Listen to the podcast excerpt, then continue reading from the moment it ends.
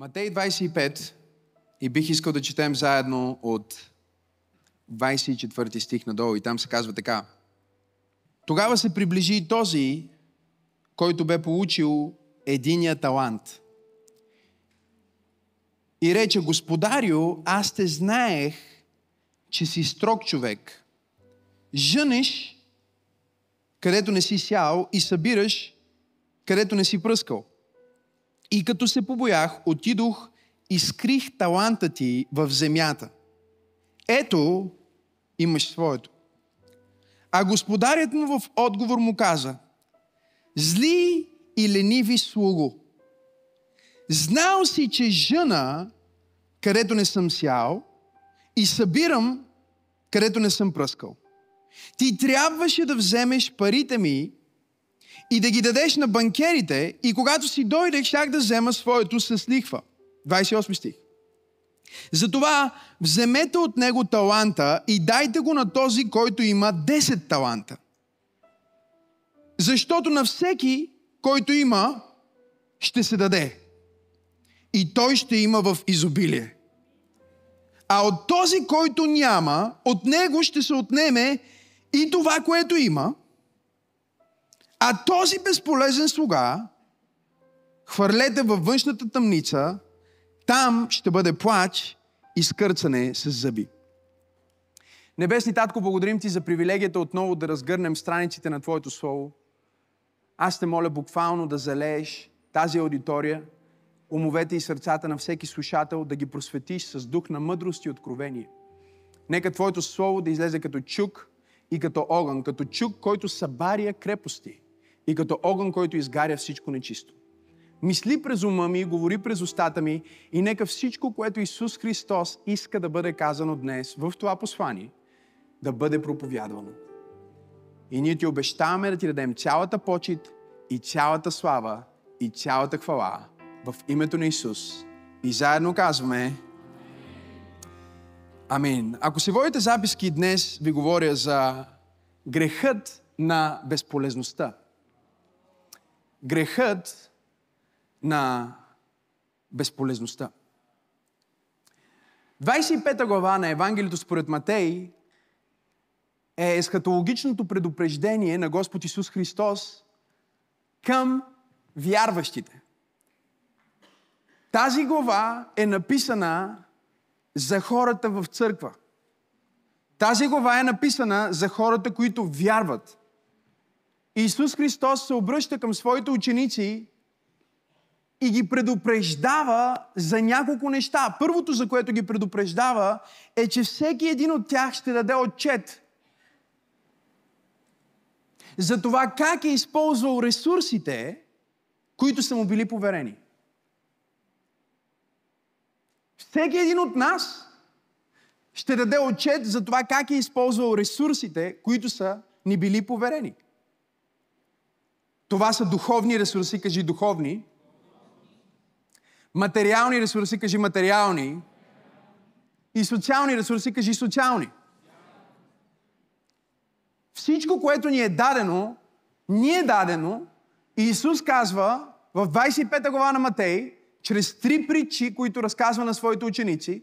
В едната говори за мъдрите, за разумните и неразумните девици. В другата ни говори притчата за талантите, от която прочетохме. И в третата ни говори за разделянето на, на, на стадата, за разделянето на овцете и козите. И Исус Христос се обръща към своите ученици и казва, номер едно, всеки един от вас ще даде отчет. Това е което и трите притчи казват. Номер две, той казва, в деня на отчета аз ще очаквам умножаване от вас. Аз ще ви съдя за умножаване. В деня на отчета той очаква ти да си умножил това, което той ти е дал. Отново говорим за материални ресурси, духовни ресурси и социални ресурси. Какво означава социални ресурси? Хората, които познаваш, са ресурс. Хората, с които се срещаш, са ресурс. Децата ти са ресурс, съпругата ти е ресурс. Взаимоотношенията са ресурс. Парите са ресурс. Тук ли сте днес? Дарбите, духовни, а, е, е, е, духовни и, и, и свързани с изкуство или дори физически а, способности, които едни хора са надарени повече от други, чисто генетично. Това е ресурс. И Исус казва, номер едно, всички ще дадете отчет за ресурсите. Как сте ги използвали, дали сте ги умножили. Номер две, ще бъдете съдени на база това, колко сте умножили това, което ви е дадено. Будни човек от теб му кажи, Исус очаква умножаване.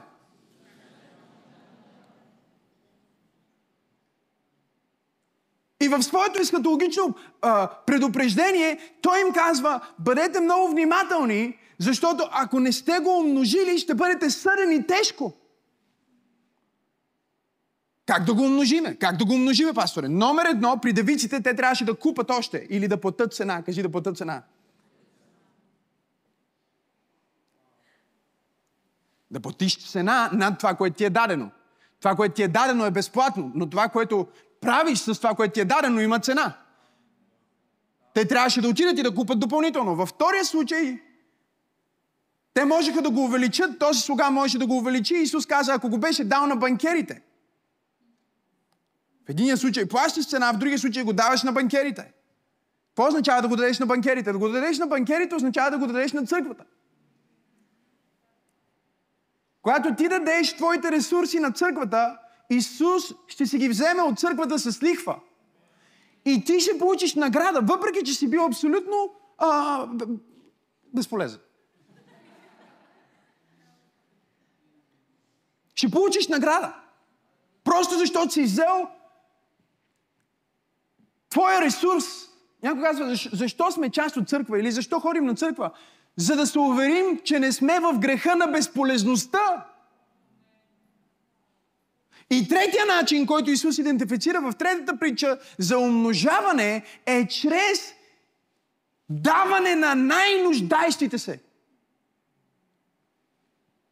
Той казва, когато бях в затвора и бях болен, вие не ме посетихте. Когато бях гладен, вие не ме нахранихте. Те казаха, Господи, кога си бил в затвора? Кога си бил гладен? Кога си бил гол и ние не сме те облякли, Исус каза, вие не го направихте за един от тези най-малките. И аз знам как вие бихте третирали мен от начина по който вие третирате другите хора в църквата. О, стана тихо. И то не хората в църквата, които вие смятате, че имат някаква позиция, а един от тези, които разширения превод на Библията казва, вие смятате за най-малки. Казва един от най-малките в скоби, вие смятате за най-малките. Защото когато Бог погледне от небето, той не смята никой в църквата за най-малки. Нещо повече, той каза, никога не се е раждал по-велик човек на земята от Йоанн Кръстител. И най-малкият в Божието царство е по-велик от него. Защото не се измерва според това, което той показва, се измерва според това, което Бог казва за него. Твоята стойност не идва само от това, какво постигаш в живота, твоята стойност идва от това, на кого принадлежиш. Разбирате ли ме? Може да имаш една ръкавица, която струва 5 лева, може да имаш друга ръкавица, която струва 5 милиона, защото я е носил Елвис.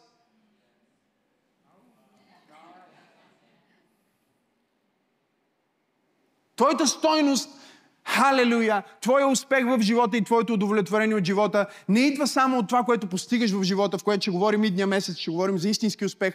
Твоя успех идва от това, на кого принадлежиш. Халелуя! Аз принадлежа на Исус. Имам ли хора в църквата, които принадлежат на Исус? Дай му слава, ако принадлежиш на Исус.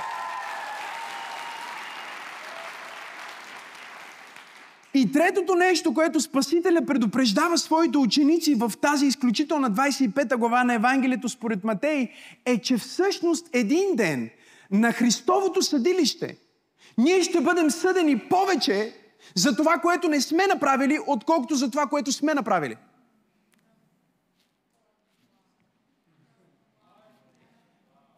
Религията проповядва забраняващо, защото религията винаги работи с страх, който парализира.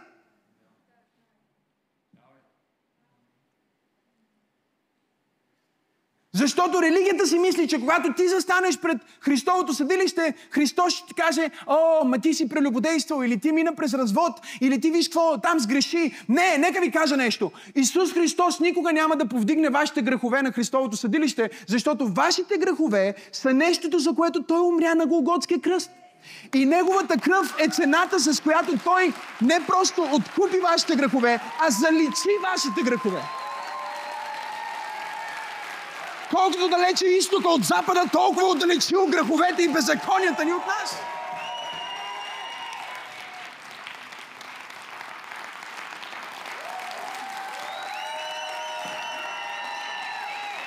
Ако аз свърша цялата ми проповед тук, това е достатъчно откровение да живее целият ти живот с вяра и увереност, че когато се стана пред Исус, аз няма да бъда съден за нещата, които съм направил неправилно, а за нещата, които въобще не направих. Грехът на безполезността.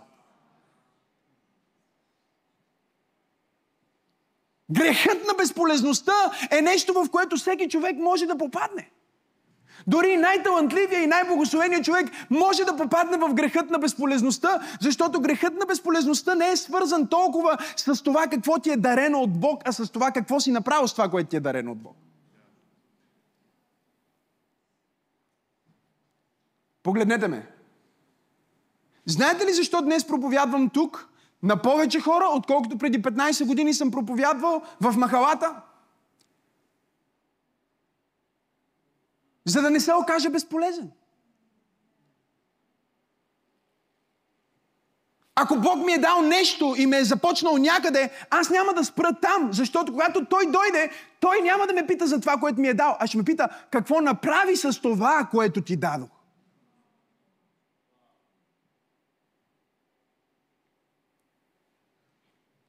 На Бема Крима, на Христовото съдилище, на, на съда пред Исус не на съда пред Белия престол. Съда пред Белия престол е за дявола и падналите ангели. И за всички онези, които са отхвърлили Христос. Библията казва, че там ще се отворят едни големи книги, в които ще бъдат записани животите и греховете на хората. И дявола ще ги съди за това. И най-голямото осъждение пак няма да е от греховете им, а ще е от това, че не са приели Спасителя. Защото благата вест е точно това, че с всичките ти грешки и недостатъци Исус Христос ти предлага чисто бяла страница.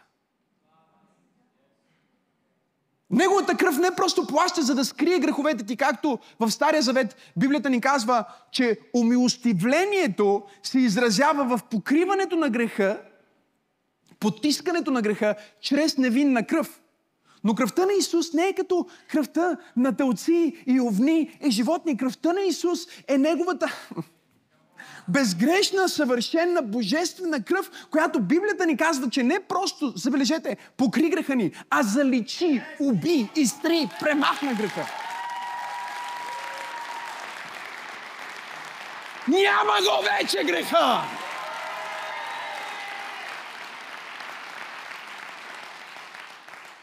И прокурора, Сатана, това означава Сатана. Сатана не е името на дявола, Сатана е титла. Обвинител номер едно. Това е което думата Сатана означава. Сатан. Обвинителя никога не е Исус. И мога ли да отида малко по-далеч? Обвинителя никога не е едно истинско Божие дете. Ако ти си в позиция, в която обвиняваш, ти в момента си инструмент на Сатана.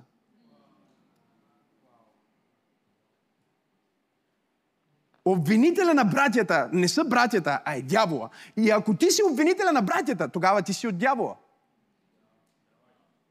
Ама аз ги обвинявам от Божие име. Да, обаче Римляни казва, кой си ти да съдиш чуж слуга?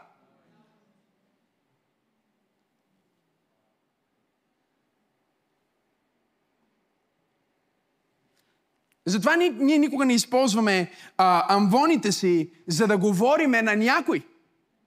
Ние можем да говорим в доктринална изправност, ние можем да говорим дори за разобличаване на греха, но ние не можем да използваме амвоните си, за да говорим против някой или да адресираме някой, защото амвоните са ни, за да говорим Божите словеса, а не за да дадем подиум на дявола да обвинява.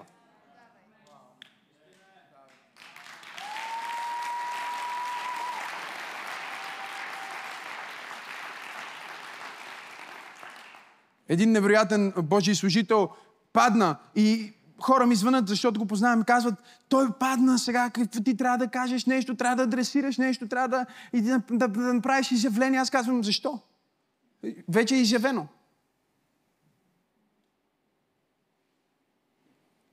Това е разликата между Саул и Давид. Библията ни казва, че когато Саул умря по най-жестокия начин, Давид не се зарадва, а плака за него. И написа песен, как паднаха силните.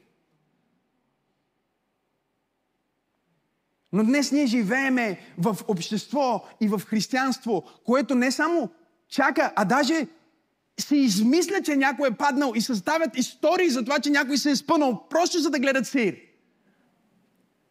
Стана тихо в тази католическа категория.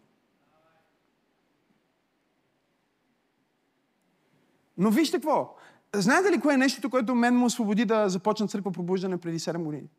Защото аз не исках да го правя. Заради всички обвинения и неща, които идваха срещу мен. Аз знаех, направи ли го това нещо и превърна ли се в това, което Бог иска да е, аз имам много врагове заради това. Аз имам врагове от политическата арена, които ще се страхуват, защото аз говоря противно на тяхната идеология и желания. Аз имам врагове от, а, от тъмните среди, защото те ще кажат, нека да работим с теб, а аз ще ги от, от, отсека, защото съм Божий човек. Аз им, ще имам врагове. Мога ли да проповядвам? Ще имам врагове, защото неделя след неделя ще се изправям, за да проповядвам една истина, която боли. И не боли даже само хората в света. Боли и вярващите ги боли. Затова Библията казва, в последни дни ще се изберат учители, които да им галят ушите. Знаеш ли какво значи да ти галят ушите? Да ти галят ушите не значи да ти проповядват добро послание, а означава да ти правят шум, за да не можеш да чуеш какво ти говорят всъщност. Хората си мислят, те им галят ушите. Не, не. Чуйте ме. Сложете ръцете, двете си ръце на главата на жена ви и след това и говорете. Галете и ушите и говорете. Нищо няма да чуе. Защото и галите ушите. И това е всъщност галенето на ушите, е проповядването на всяка друга тема, но не е актуалната. А,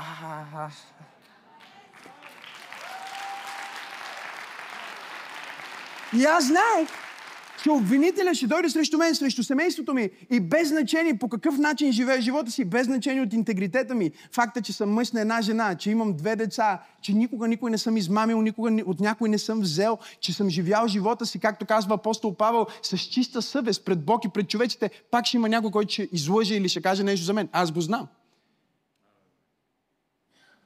И един ден четях тази притча и Бог ми казва, виждаш ли, в онзи ден аз няма да те питам кой какво е казал за теб.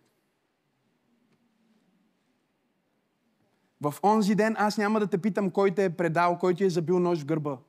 В онзи ден аз няма да те питам кой е напуснал църквата ти и кой се е оплакал от теб или кой е създавал раздори. Знаеш ли какво ще питам Максим в онзи ден? Какво направи ти с това, което дадох на теб? Христовото съдилище не е страшния съд, но е страшно. Защото там ще бъдете само ти и той. Той ще те погледне с неговите огнени, изпълнени с любов очи и ще попита какво направи ти с ресурсите, които ти дадох. И най-големия грях, най-големия грях тогава няма да бъде греха, че си се спънал или си излъгал или си паднал. Погледнете ме, не омалуважаваме греха. Греха е грях. Но това няма да е най-големия проблем. Според тези причини най-големия проблем ще бъде грехът на безполезността.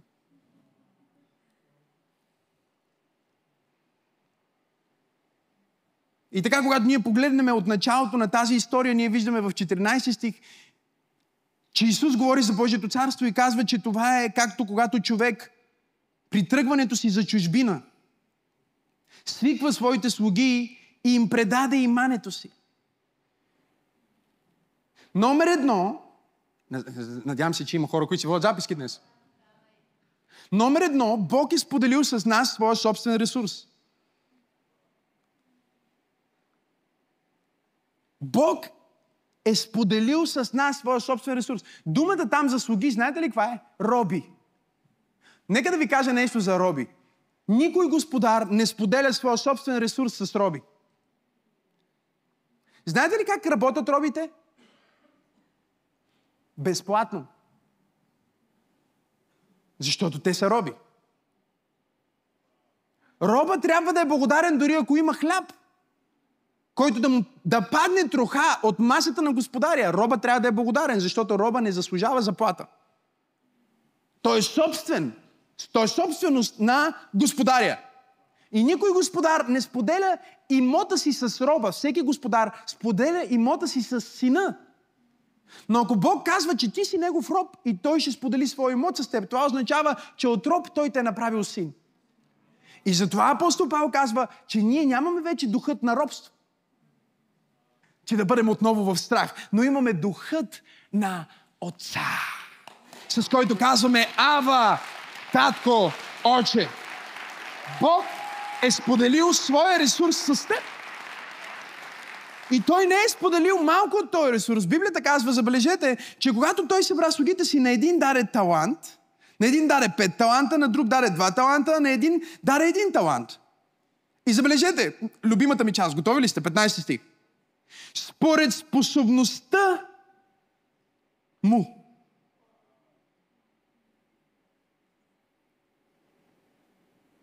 Когато Бог ми даде да бъда човека, който съм, той прецени, че аз мога да се справя. Не, вие не разбрахте какво казах. Знаете ли, години наред съм се чудил, наблюдавайки тялото Христово, наблюдавайки животите на хора. Аз съм наблюдател. Това е игра, която играя от тинейджър. Чуда се и си задавам въпроси. Как това, което прави Жоро, ще повлияе на живота му след две години? И наблюдавам. Аз съм като... Разбирате ли ме? Това е хоби, което имам. Още от училище се чудих, защо харесват всички Вили, а не Рамона? Не знам дали сте тук днес. Просто стоя и анализирам и си казвам и сега, как това ще се отрази на този човек? Как този избор ще повлияе на живота му? Как това, че скъса с това момиче и тръгна с другото момиче, какво ще стане след години? Интересно, дали? И когато си по този начин, едно от нещата, които честно, а, много често съм си задал като въпрос, е, готов ли си да го кажа? Защо точно този? Знам, че вие сте твърдо осветени, праведни и святи. Вие никога на никой не сте завидяли, никога не сте си помислили, че трябваше да бъда аз, а не той. Но аз, като един грешен човек, съм си мислил много често, абе, защо точно този? И особено когато има хора, които познаваш, с които си общувал или си прекарал години наред и ти знаеш, че Иван се моли повече, пости повече, чете Библията повече и го иска повече, а пък на Георги нещата просто му се получават. И стоиш и гледаш, Господи, това е малко несправедливо. Мога ли да ви кажа нещо за живота? Не е честен. Мога ли да ви кажа нещо за Бог? Бог не винаги прави това, което изглежда честно, но винаги прави това, което е справедливо според Неговата праведност. Но не изглежда честно, нали? Защо пък на един ще даде пет, а на другия ще даде две, а на другия ще даде едно, а на другия ще даде половинка? Има и половинки в църквата днес, знам. И съм си задавал този въпрос, години наред съм се чудил и Бог започна да ми го показва. Един ден си говорих с един а, невероятен проповедник, който ще проповядва на конференция Пробуждане 2023 на име Тим Стори. И, и Тим Стори ми каза така, Тим Стори ми каза така, той ми каза, Максим, ние знаем хората, както са в момента, Бог знае хората, какви ще бъдат и след 5 години. И когато Бог видя, че Иван се моли повече, пости повече и го иска повече, но е, има гордост и няма да се справи с тази гордост след 5 години, а пък Митко не се моли толкова, не изглежда толкова разпален, но има правилното сърце. Бог видя, че след 5 години Митко ще може да се справи с 5 таланта, а Иван не може да се справи с повече от един. Според способността им.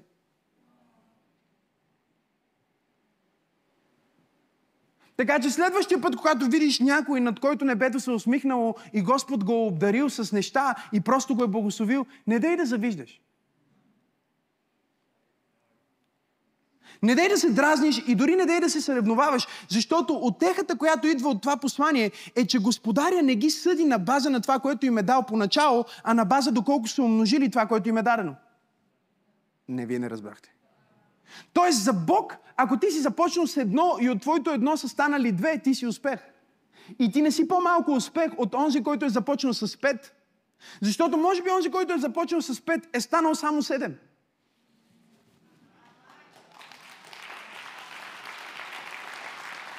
А...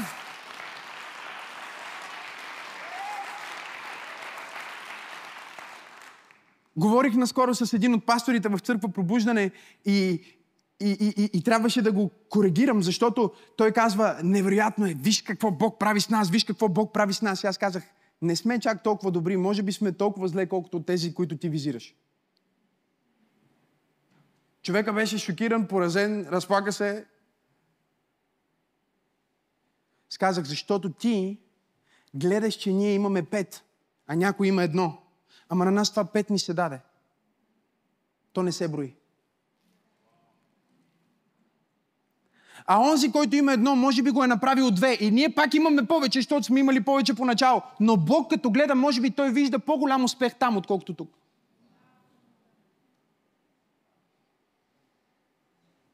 Затова... Ах, леле, Исусе Христе. Мога ли да проповядвам както го усещам? Затова грехът на безполезността винаги е активиран чрез сравнение. Защото колкото и да си безполезен, винаги ще се намери някой по-безполезен от теб. Колкото и да си неуспешен, винаги ще се намери някой още по-неуспешен. Колкото и лош родител да си, винаги ще се намери някой, който си малтретира децата.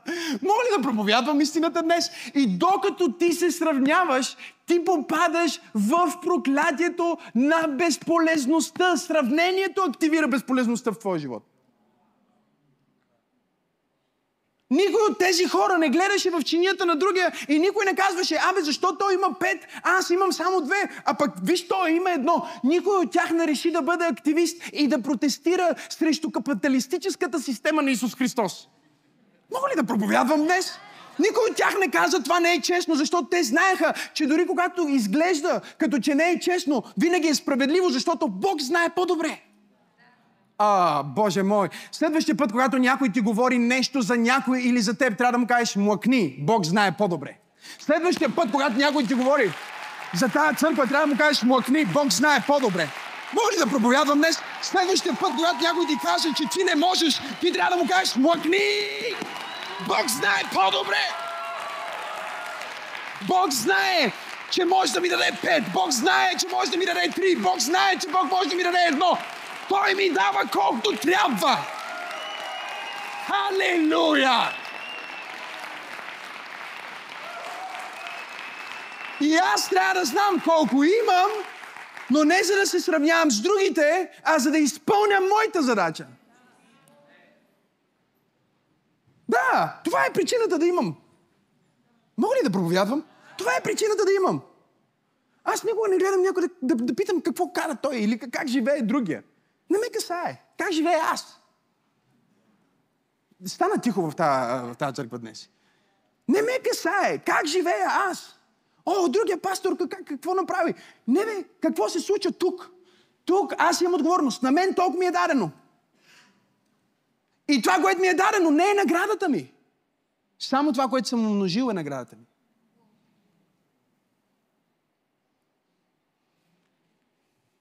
Нека продължим да четем. 15 стих. На един даде пет таланта, на друг два. Не е честно, не е справедливо. На друг един. Всеки му според способността му. И тръгна. Веднага този, който получи пете таланта, отиде да търгува с тях. Искам си запишете няколко думи. Мога ли да ви дам няколко думи? Няколко думи, които ще накарат религиозните да имат запек.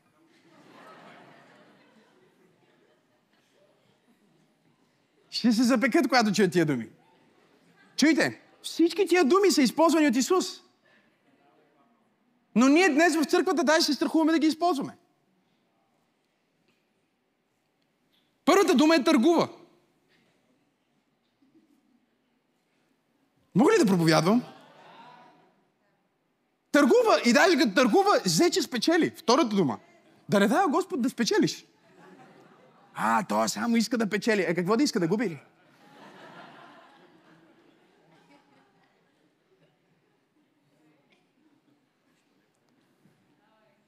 Мога ли да проповядвам? Той търгува, спечели. О. После говори за банкери, за лихви и за умножаване. И това е цялата му проповед. И ако ти си мислиш, че това е проповед на просперитет, еми това е проповедта на Исус.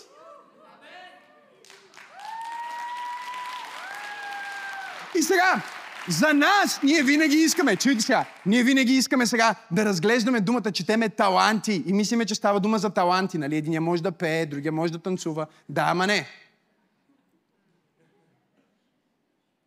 Таланта е злато. Това е валута, това е мерна единица. Мога ли да проповядвам днес? И всъщност, когато Исус каза, на теб ще ти дам един талант, един талант е равен на 6000 динара. Сега, за да разберете какво ви преподавам, искам да чуете много внимателно, защото, нали, не е добре да се говори за пари, ама Исус за това говори. Нека да обясним какво е казал. Може ли? 6000 динара трябва да ги разбиеме във времето, защото това са супер много пари. Нека, нека да ви го преведа на съвременен език. Един динар е надницата за един работен ден във времето, когато Исус говори за това.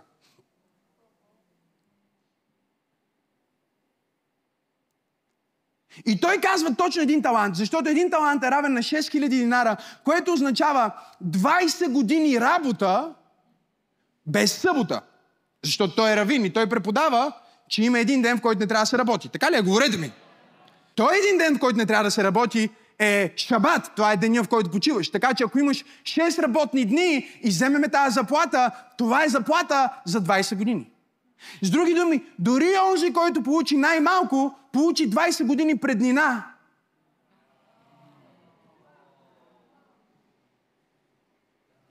Аз се опитвам да ти кажа, че дори ти да си най-малкият в Божието царство, ти вече си 20 години напред. Мога ли да проповядвам днес? Ти вече си изстрелян години напред. Ти казваш, о, ама другия има 40 години. Не бе, гледай твоите години, защото ти ако ги умножиш, ще станат 40.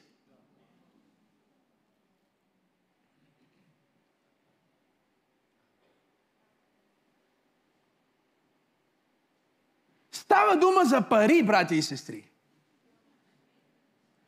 Затова става дума в тази история. Не става дума за таланти. Разбира се, че аз толкова много обичам Божието невероятно премъдро провидение, в което той е знаел, че талантите ще се превеждат като таланти след 2000 години и всеки проповедник ще може да проповядва и за такива таланти, и за другите таланти, и за трети таланти. Бог е добър.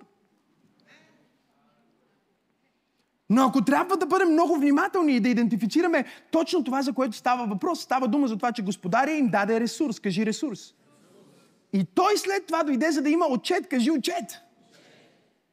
Той даде различен ресурс на всеки. Не всеки е еднакъв ресурс. Тоест, Божието царство не е социализъм и не е комунизъм.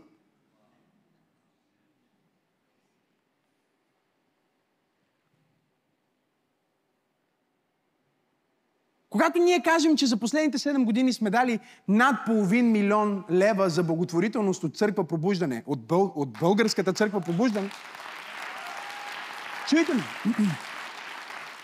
Това за някоя друга църква в Америка, примерно, те ще се смеят, защото това са много малко пари за тях. Но не става дума за това колко е за тях, става дума колко ние сме умножили. В нашия контекст. Не знам дали сте тук днес. А за някой, искам да чуете това, а за някой, който изкарва 50 лева на ден, когато чуе тази цифра, и той става и си тръгва от тази църква. Защото той се съблазнява в това. Виж какъв голям ресурс се управлява тази църква. Той не разбира, че Божието царство не е комунизъм. Божието царство е ситуация, в която Бог реши, че един ще има пет, другия ще има две, другия ще има едно. Никой няма право да се сърди, никой няма право да протестира, никой няма право да се кара или да си тръгва заради това. Но всеки трябва да вземе това, което има и да го умножи. И вижте какво се случва. Погледнете го. Боже, обичам Твоето Слово. Имам ли хора, които обичат Божието Слово? Ако имаш Библия в теб, просто целуния. Ако е, ако е смартфонът ти, не дей. Смартфонът ти има повече микроби от туалетната чиния.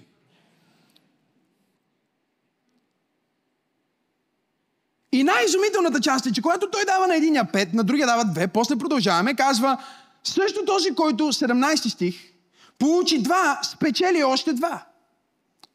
А този, който получи единия, отиде и разкопава в земята и скри парите на господаря си. След дълго време идва господарят на тези слуги и поиска сметка. Бутни чогата му кажи, Бог ще ти иска сметка. И като се приближи този, който беше получил петте таланта, донесе още пет таланта и рече, Господи, Господарю, ти ми предаде пет таланта, ето спечелих още пет. Искам да видите това. Искам да видите сега словото, окей? Okay? 21 стих. Господарят му рече, хубаво, добри и верни слуго. В малко си бил верен, над много ще те поставя. Влез в радостта на господаря ти. Сега, това е изумително, защото фактически господаря му казва, всичко, което си спечелил, ти си го спечелил, за да ми го донесеш на мен, аз ти го давам. Той, той ги остави тия ресурси в тях, той не им ги взе обратно.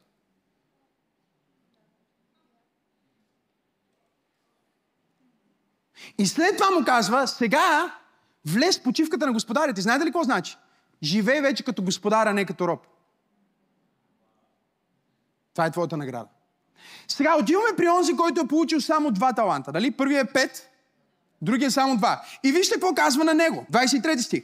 Господарят му рече, хубаво, добри и верни слуго. За сега нищо различно от предишния, нали? Виждате ли някаква разлика? Окей. Okay. В малкото си бил уверен, над многото ще те поставя. Някаква разлика до тук? Говорете ми, има ли разлика? След това, влез в радостта на господаря си. Има ли някаква разлика в това? Никаква разлика. С други думи, Исус не ги съди различно на база това, че имат различен общ резултат. Той им даде същата награда, защото процента на умножение бе еднакъв. Наградата е в умножаването. Наградата е в умножаването. Наградата е в умножаването. Наградата е в умножаването. О, ако ръкопляскаш, ръкопляскаш, че вярваш, че наградата е в умножаването.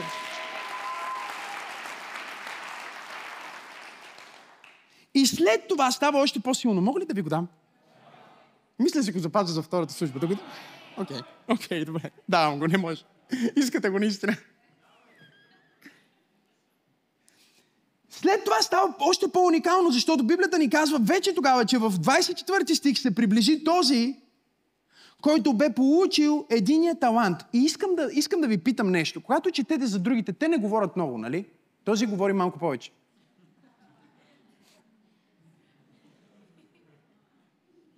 Що вижте го, единия...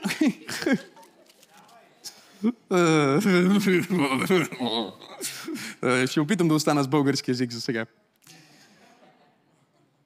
15 стих. На един даде 5 таланта, на друг даде два, окей, всеки според способността. И след това, 17. Също и този, който получи двата, спечели още два.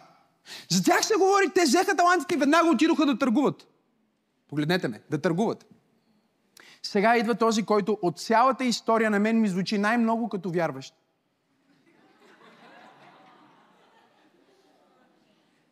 Той звучи най-християнски от всички.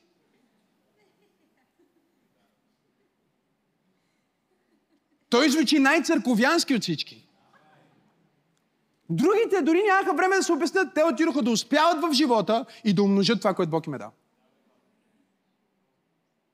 Този идва сега и той има цяла реч. И то е логична. Готови ли сте? И чуйте ме. Днес вие ще чуете тази негова реч като проповед на някой пастор. Който ще излезе и ще проявява на църквата си. Не е важно да успееш. Не е важно. Важното е, че имаш Исус. Бе, да, бе, имаш Исус, ама какво ще направи с Исус? Мога ли да проповядвам? Тази проповед днес е най-проповядваната проповед в религиозните църкви на планетата Земя. Това е проповедта, която парализира хората в бездействие, за да не сгрешат.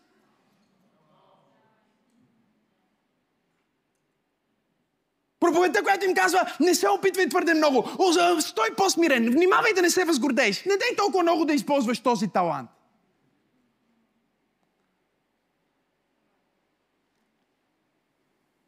Това е най-проповядваната проповед в религиозната църква днес. Да ви я прочита ли? Ще ви я прочита. Ето. Тогава се приближи този, който получи един талант. Рече, Господарю, аз те знаех, аз съм вярващ от 30 години. Знаех, че ти си строг и жънеш където не си сял и събираш където не си пръскал. И като се побоях, си имам страх от Бога. Аз съм скромен. Побоях се от Тебе, Господи. И смирено взех това, което Ти ми даде и го закопах. Скрих го да не взема да сгреша. Да не взема да го умножа. Да не взема да направя нещо от себе си. Смирих се, взех това, което ти ми даде, сложи го в една турба. Доктор Лука така го разказва. Сложи го вика в една турба, изкопах един гроб и го погреб, а, една дупка и го погребах. Защото ме беше страх.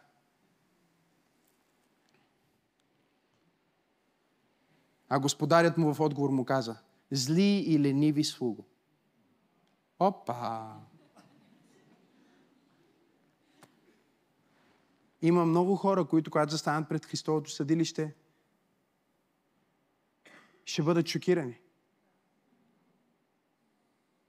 Защото някой, който им изглеждал като твърде амбициозен, търгувал, банкирал, работил, умножавал, придобивал, купувал и продавал и увеличавал, той им изглеждал като горделив, а пред Христос той ще бъде възнаграден.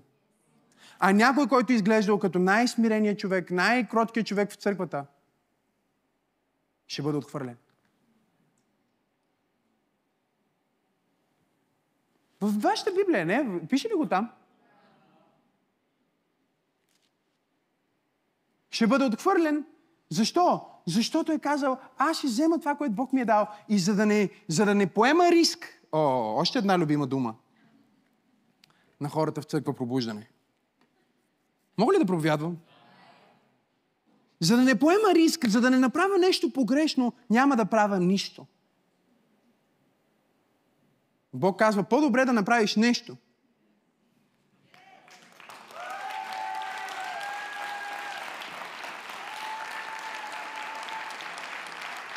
Че,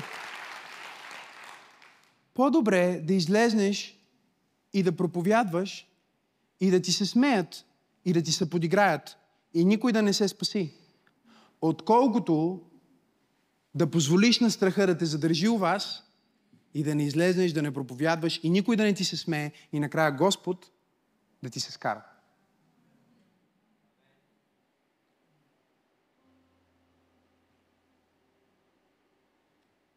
Мен не ме е страх, че някой ще ме сметне за амбициозен. Толкова съм изпразнен от лична амбиция, че дори, чуйте ме, дори днес не искам и да проповядвам.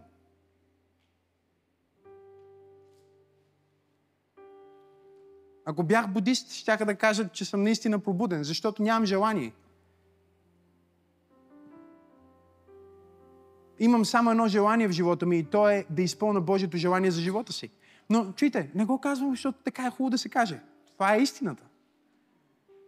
Стигнал съм до това място в живота, където съм разбрал, че нищо друго няма смисъл.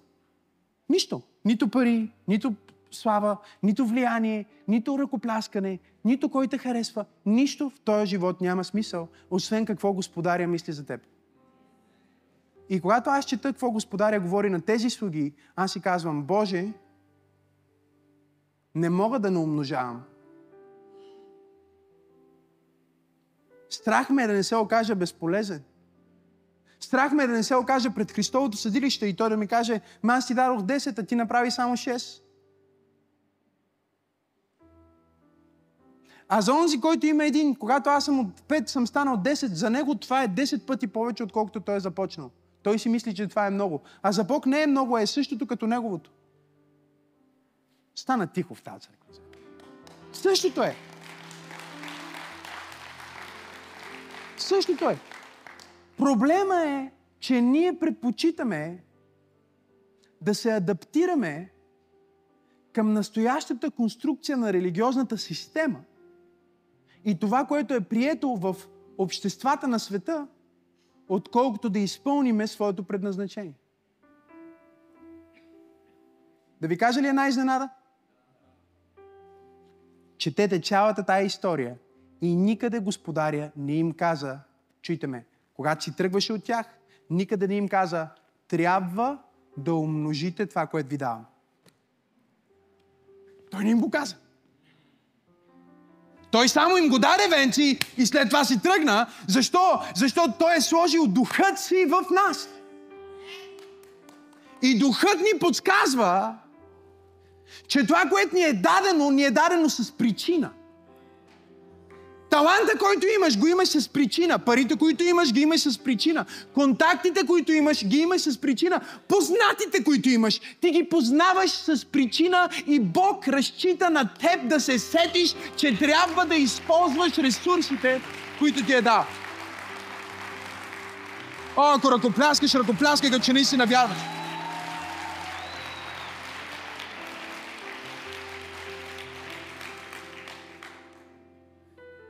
Да ти кажа ли нещо за Бог и за твоите таланти, ресурси, пари и всичко? Да ти кажа ли нещо? Той очаква от теб да ги умножаваш, а не да ги пазиш. И тук идва проблема на религията. Религията говори за това как да се пазиш. Стана тихо в тази църква. А вярата говори за това как да умножаваш. Защото вярата разбира, че по презумпция, щом Бог ти го е дал това, значи Той очаква от теб да го увеличиш, а не да го пазиш. Защото ако Бог не те опази, ти сам не можеш да се опазиш, даже и да искаш да се опазиш. Мога ли да ви питам нещо? Благодаря ти, че ми разреши. Нека да ви задам един въпрос. Кое е по-лесно? Да отидеш до банката и да направиш депозит или да изкопаеш една голяма яма? Много по-лесно е да отидеш до банката и да направиш депозит. Тоест, проблема не беше, че едното е по-трудно от другото. Кое е по-лесно, бе? Да дадеш или да закопаеш? За щедрия човек винаги е да дадеш. За стиснятия човек винаги е да закопаеш. Закопаването е разкриването на твоята идентичност. Че ако ти беше казал, сега Господи, аз ще взема това, което си ми дал и ще го дам на църквата, щеше Бог да се върне и знаеш ли какво ще да ти каже? Добри и верни слуго. На малкото си бил верен, на много ще те поставя. Влез в радостта на своя господар. Той нямаше да направи никаква разлика между теб и хората с две, и хората с пет, и хората с десет. Бог щеше да те третира по същия начин. Но понеже когато ти говориме за, когато ние говориме за даване, ние разбираме, че ако аз взема това, което ми е дадено и го дам на банкерите, тогава аз нямам заслуга по умножаването. Но ако съм го закопал и съм стоял там охранител, защото то едно е да го закопаеш, друго е да го пазиш. Ако някой те е видял как си го закопал.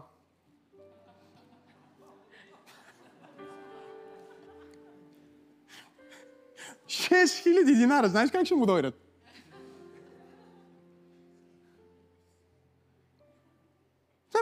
Все едно да имаш една златна монета и вместо да отидеш да вкараш в трезора или да дадеш в банката да се трупа някаква лихва, въпреки че в момента не е най-доброто нещо, но както и да е, разбирате пример, ти я взимаш тази златна монета и кажеш, сега ще изкопая зад нас една голяма дупка. Ще я сложа в сейф, в трезор.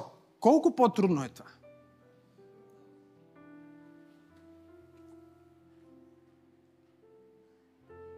По-трудно е да закопаеш отколкото да го дадеш. Но знаеш какво става, когато го дадеш? Ти приемаш факта, че не заслужаваш награда. Бог пак ще те награди. Защото Бог обича най-много да награждава хора, които са приели факта, че не заслужават награда. Стана тихо в тази протестантска катедрала. Чуйте ме. Бог обича да възнаграждава. Погледнете ме. Бог обича да възнаграждава. Ще го кажа пак. Бог обича да възнаграждава. Той толкова обича да възнаграждава, че търси повод да те възнагради. И Бог не е ядосан на този човек, просто защото е заровил потенциала си. А защото Бог иска да го възнагради толкова повече. Но няма да е справедливо той да възнагради онзи, който е бил, Библията казва, мързелив. О, открихме една от причините. Нали? Защото, вижте, всичко звучи много религиозно и много точно, докато Исус не го каже. Когато Исус го каже, Той го казва както е. Нали? Едните се правят на много скромни, ама всъщност ги мързи. Едните се правят на много кротки, но всъщност са стиснати, не искат да дават. И те използват някакъв добродетел като претекст за своето бездействие. Грехът на безполезността. Исус го погледна и казва, ако ти го беше дал на банкерите, аз щях да дойда да си го взема с лихва и ти щеше да имаш награда, въпреки че по никакъв начин не си търгувал. Само защото си донесъл твоя талант в църквата, само защото си донесъл твой ресурс в Божието царство, Бог казва, аз ще ти дам награда, аз ще ти дам лихва, аз ще те благословя. Чуйте ме, Знаете ли откъде знаеме, че цялото нещо остава за тях? Защото когато взе той един талант от него, Библията казва, дайте го на онзи, който има 10. Те са си негови. Дайте му още едно.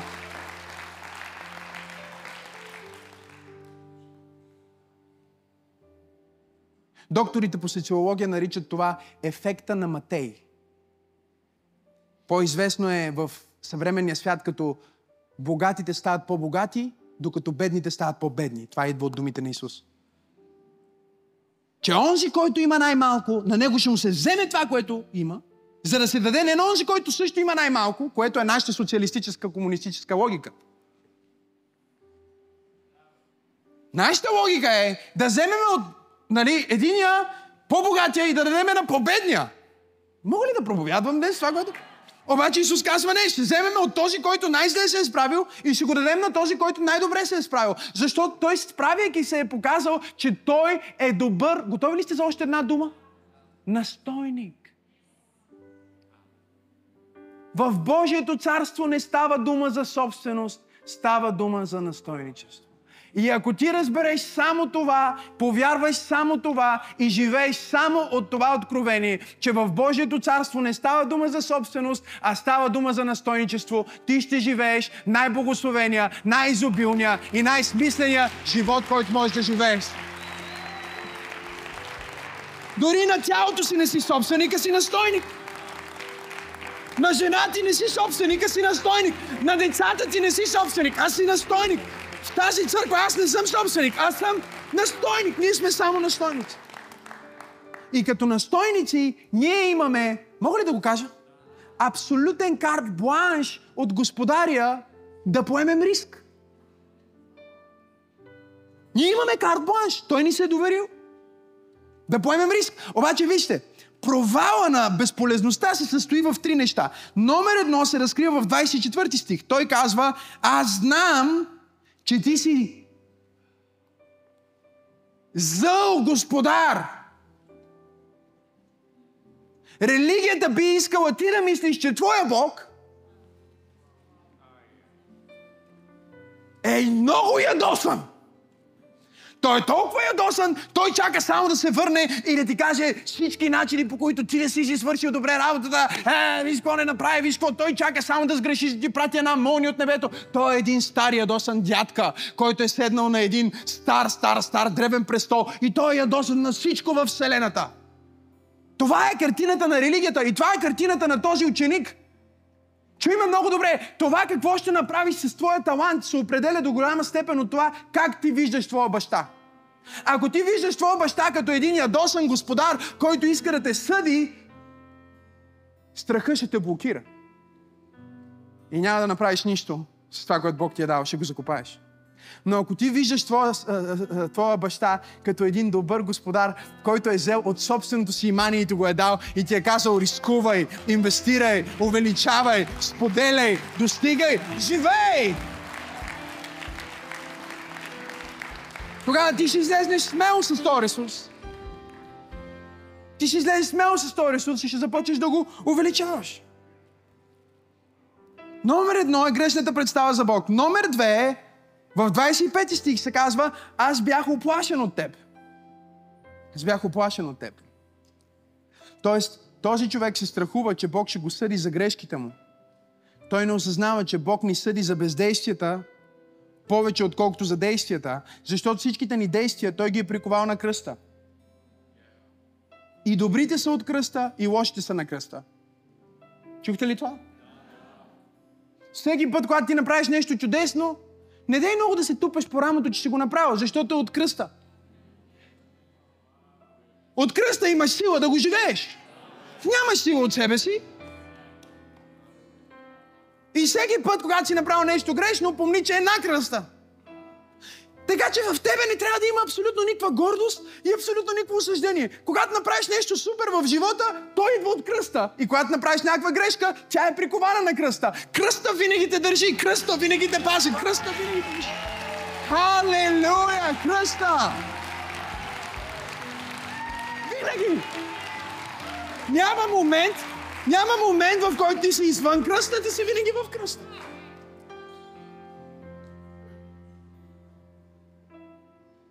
И третата причина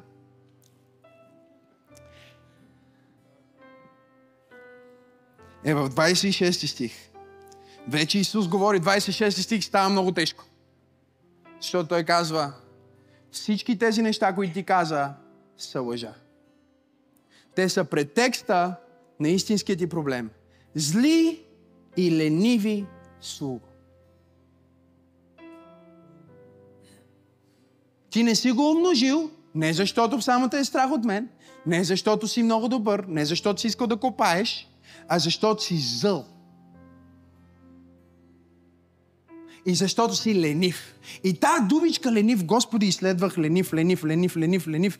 Искам да намеря точно какво значи. Не мога точно да си сложа пръста и затова ще ви дам трите думи, които най-добре го описват. Да ви ги дам ли? Мързелив, бавен, говорим от гръцкия, от Новия Завет. Мързелив, бавен и муден.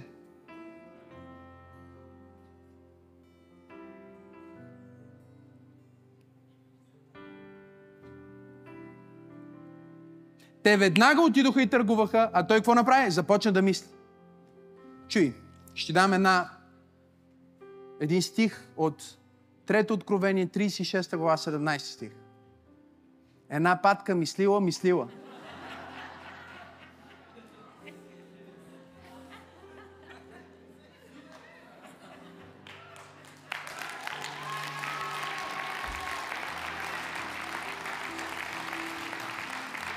И на английски King James, New International Maxima Senov Nike version, 5.17 казва Just do it.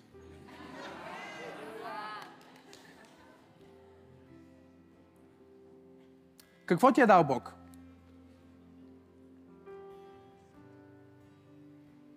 Какво ти е доверил Бог? Бог не очаква от тебе да го пазиш. Не казвам да не го цениш, но Бог не очаква от тебе да го пазиш. Бог очаква от теб да го умножиш. Ако не умножиш това, което Бог ти е дал, ти попадаш в най-опасния грях, идентифициран от 25 глава на Евангелието според Матей. И това е грехът на безполезността. Безполезни слуго от всичко, което можеше да му каже. Можеше да му каже грешни слуго. Може да му каже слуго, който поемаш твърде много рискове. Може да му каже слуго, който си извършил някакъв грях. Може да му каже всичко. Той му каза една дума, която идентифицира най-опасната присъда, която ти можеш да получиш като вярваш човек от Исус. че не си бил полезен.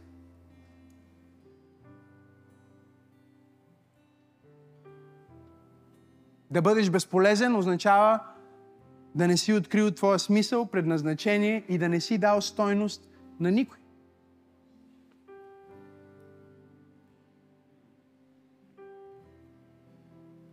И Бог не те е създал за такъв живот. Бог те е създал да бъдеш полезен, стойностен, да оставиш следа и да подобриш живота на някой. Затова от идната неделя ще говорим за истински успех. За да идентифицираме как да търгуваме, как да го увеличим, как всъщност да умножим това, което Бог ни е дал, а не само да стоим и да чакаме да видим какво ще стане. Чуй ме, ако стоиш си в страх, ако си блокиран си в страх, ако бягаш си в страх,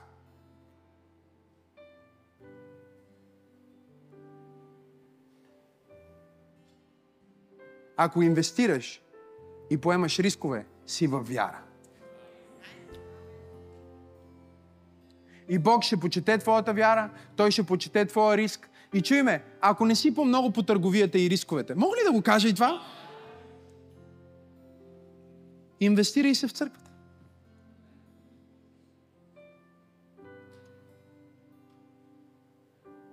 Някой казва, аз не виждам нали, смисъл в едно, две, три, пет, десет. Окей, ние ще знаеме дали ти наистина не виждаш смисъл в успеха в света или просто си мързелив само по един начин. И то е да използваш целия си ресурс за Божието дело. Ако използваш целия си ресурс за Божието дело, това показва, че ти не си мързелив и ленив, а ти наистина просто не искаш да имаш нищо общо с тази работа в света.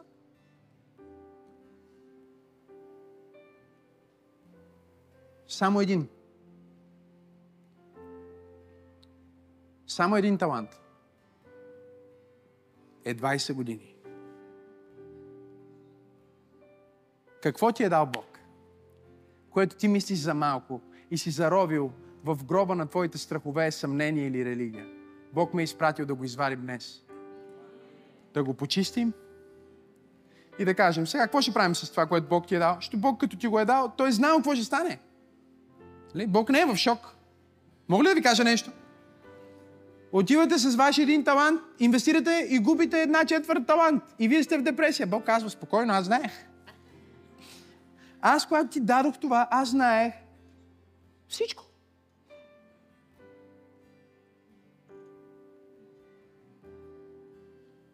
Знаех всичко за теб. Всичките ти грешки, недостатъци и способности. И аз, Всемогъщия Бог, прецених да ти дам това. Толкова много Бог вярва в теб. Той има цялото знание и цялата информация и въпреки това той вярва. Дебатирах се с един теолог и той ми казва, добре, обясни ми как Бог може да знае всичко и въпреки това да поеме риск. Ако знае всичко, то не е риск. То е пълно предопределение. Аз му казах, виж, ти пропускаш един много важен фактор в Бог. Кажем, че Бог има две основни неща. Едното е Неговата способност, другото е Неговия характер. Едното е какво Бог може, другото е кой Бог е. И Бог никога не те третира само по своята способност но винаги те третира на база своя характер. От своята способност той знае, че ще се спънеш, но от своята любов той казва, аз ще съм там да го хвана.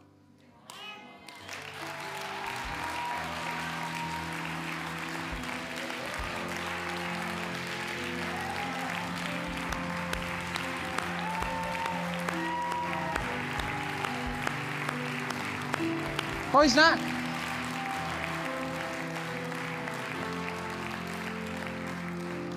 Така че спри да се плашиш в името на Исус. Спри да се страхуваш в името на Исус. Твоя Бог е добър Бог.